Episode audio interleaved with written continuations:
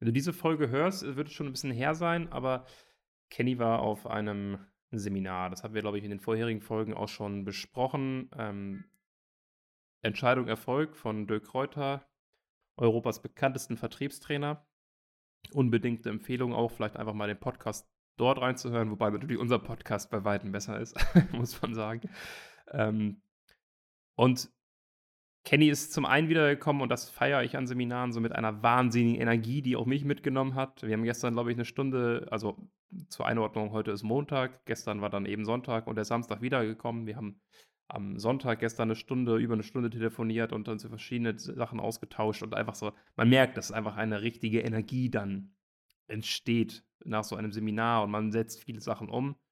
Und diese Energie, diesen Drive aufrecht zu erhalten, ist dann auch äh, sehr gut, weil man eben sehr viel umsetzt. Aber das Zweite, was wir uns eben in diesem Vorgespräch vor dieser Folge uns überlegt haben, ist, was sehr cool ist, man trifft auf vor allem hochpreisigen Seminaren, trifft man vor allem auf Macher.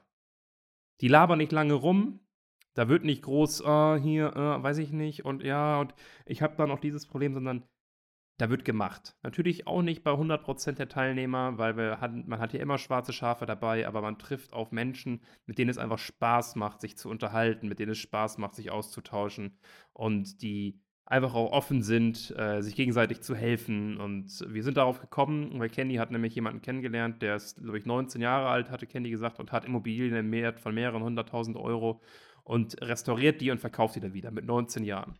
Ein Macher. Und ähm, Gleichzeitig war dann jemand auf dem Seminar, der ähm, macht Baufinanzierung und dann hat er gesagt, ah komm, ich finanziere deine Immobilien und es so ergeben sich Synergien. Und ähm, da wollen wir heute mal drüber sprechen, warum hochpreisige Seminare so wichtig sind und warum es einfach wert ist, das Geld zu investieren, wo viele Menschen sagen, krass, Alter, du gibst 3000 Euro für 4000 Euro für ein Seminar aus und du sagst, ja, äh, sehr gerne sogar, weil es mir einfach wahnsinnig viel bringt. Meine erste Frage an dich wäre, Kenny, was verstehst du unter einem hochpreisigen Seminar? Ja, das ist eine sehr gute Frage. Ähm, die Frage habe ich mir nämlich auch gerade so gestellt. Also, was nicht hochpreisig ist, kann ich ganz schnell sagen, das sind halt so Seminare um die 100 Euro, 500 Euro, 1000 Euro.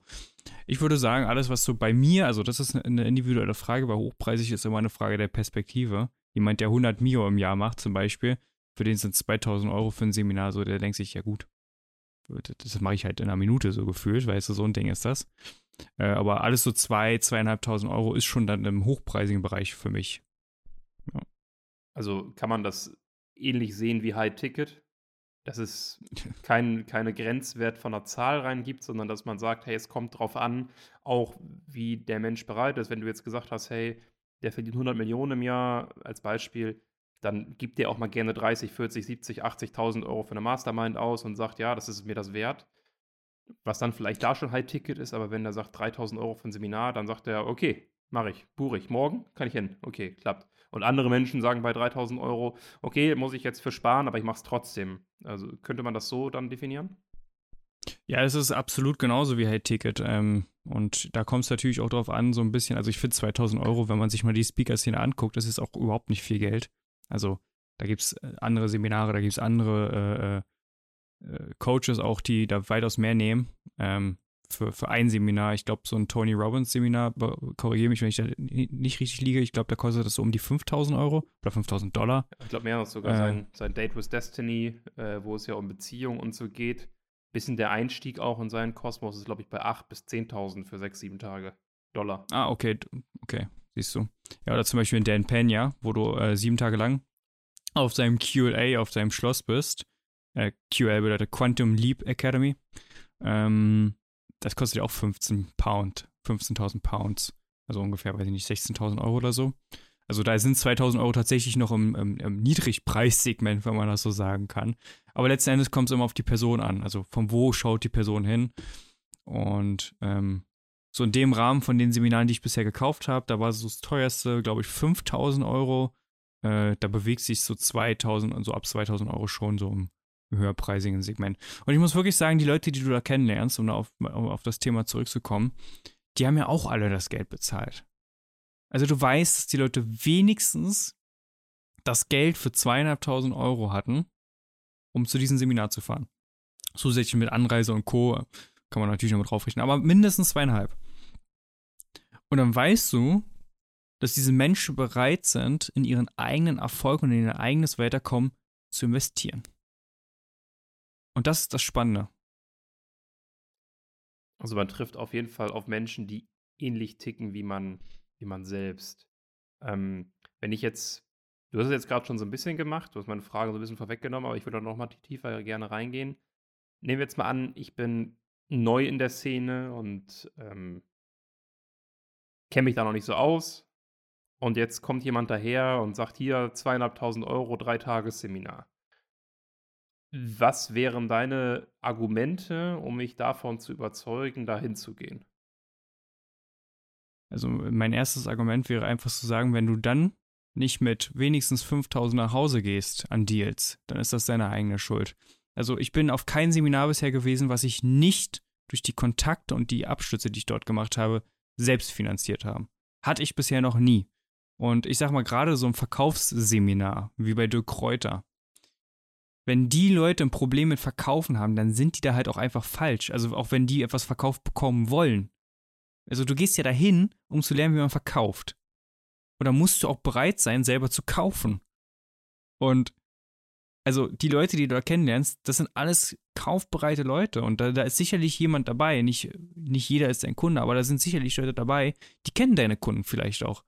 Und das wäre so das erste Argument. Also du zahlst ja eigentlich nicht zweieinhalbtausend Euro für Seminar, sondern du investierst die, um danach am Ende mit mehr nach Hause zu gehen.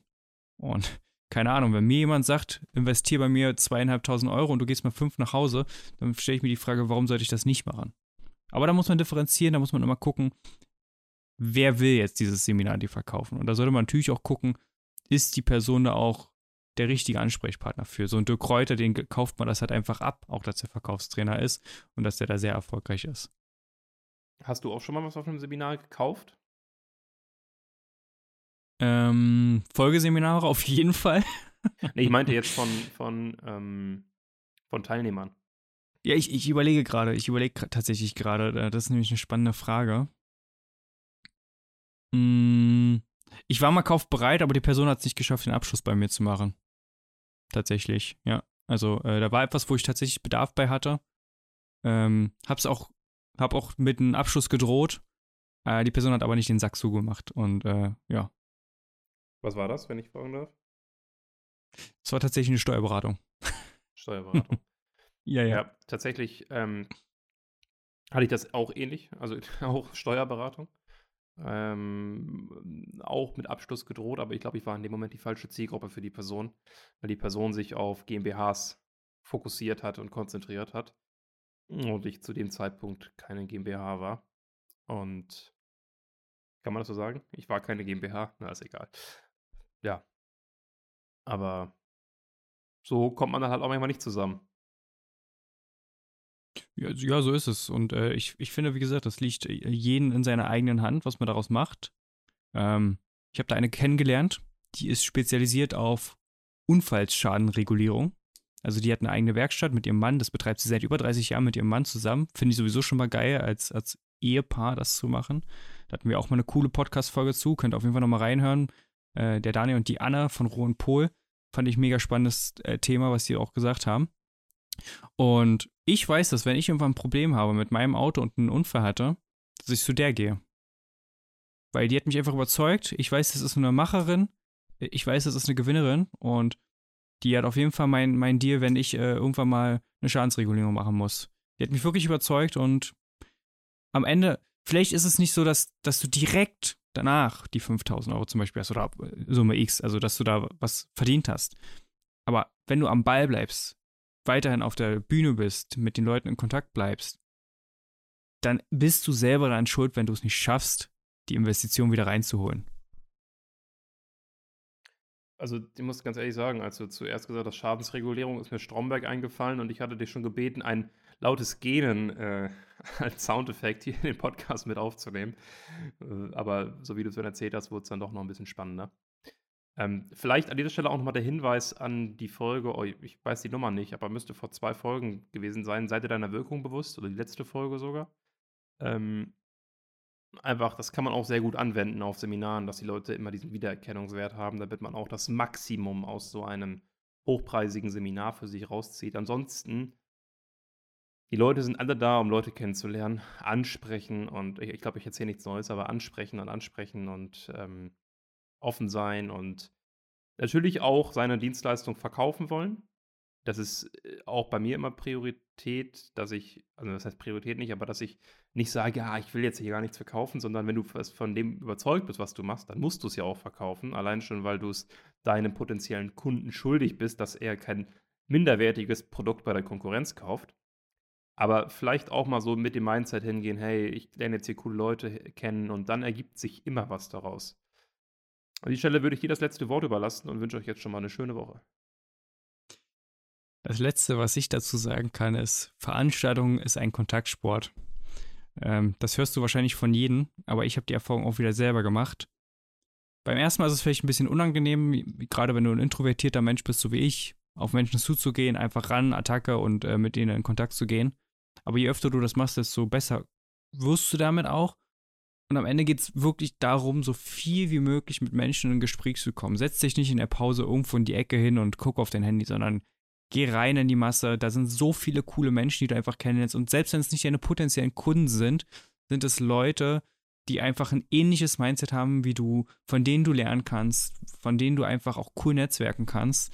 Und von daher, falls du noch nie auf so einem hochpreisigen Seminar warst, solltest du mal gucken, was ist gerade so die Baustelle, die du auch hast und such dir da jemanden raus, der da wirklich ein Experte ist und geh einfach mal auf so ein hochpreisiges Seminar. Es wird sich für dich lohnen, wenn du Unternehmer bist, aber auch wenn du Angestellter bist. An der Stelle, vielen hab, Dank, hab, dass ihr wieder eingeschaltet habt. Bitte. Ich, ich habe noch, hab noch eine Story, äh, Entschuldigung, die würde ich noch gerne Sehr gerne, teilen. dann ich lasse dir das letzte Wort damit. Okay. Gerne. Ähm, zum einen natürlich mit Corona aktuell schwierig, aber es gibt auch genügend Online-Seminare, wo man netzwerken kann, wo das mittlerweile sehr gut funktioniert.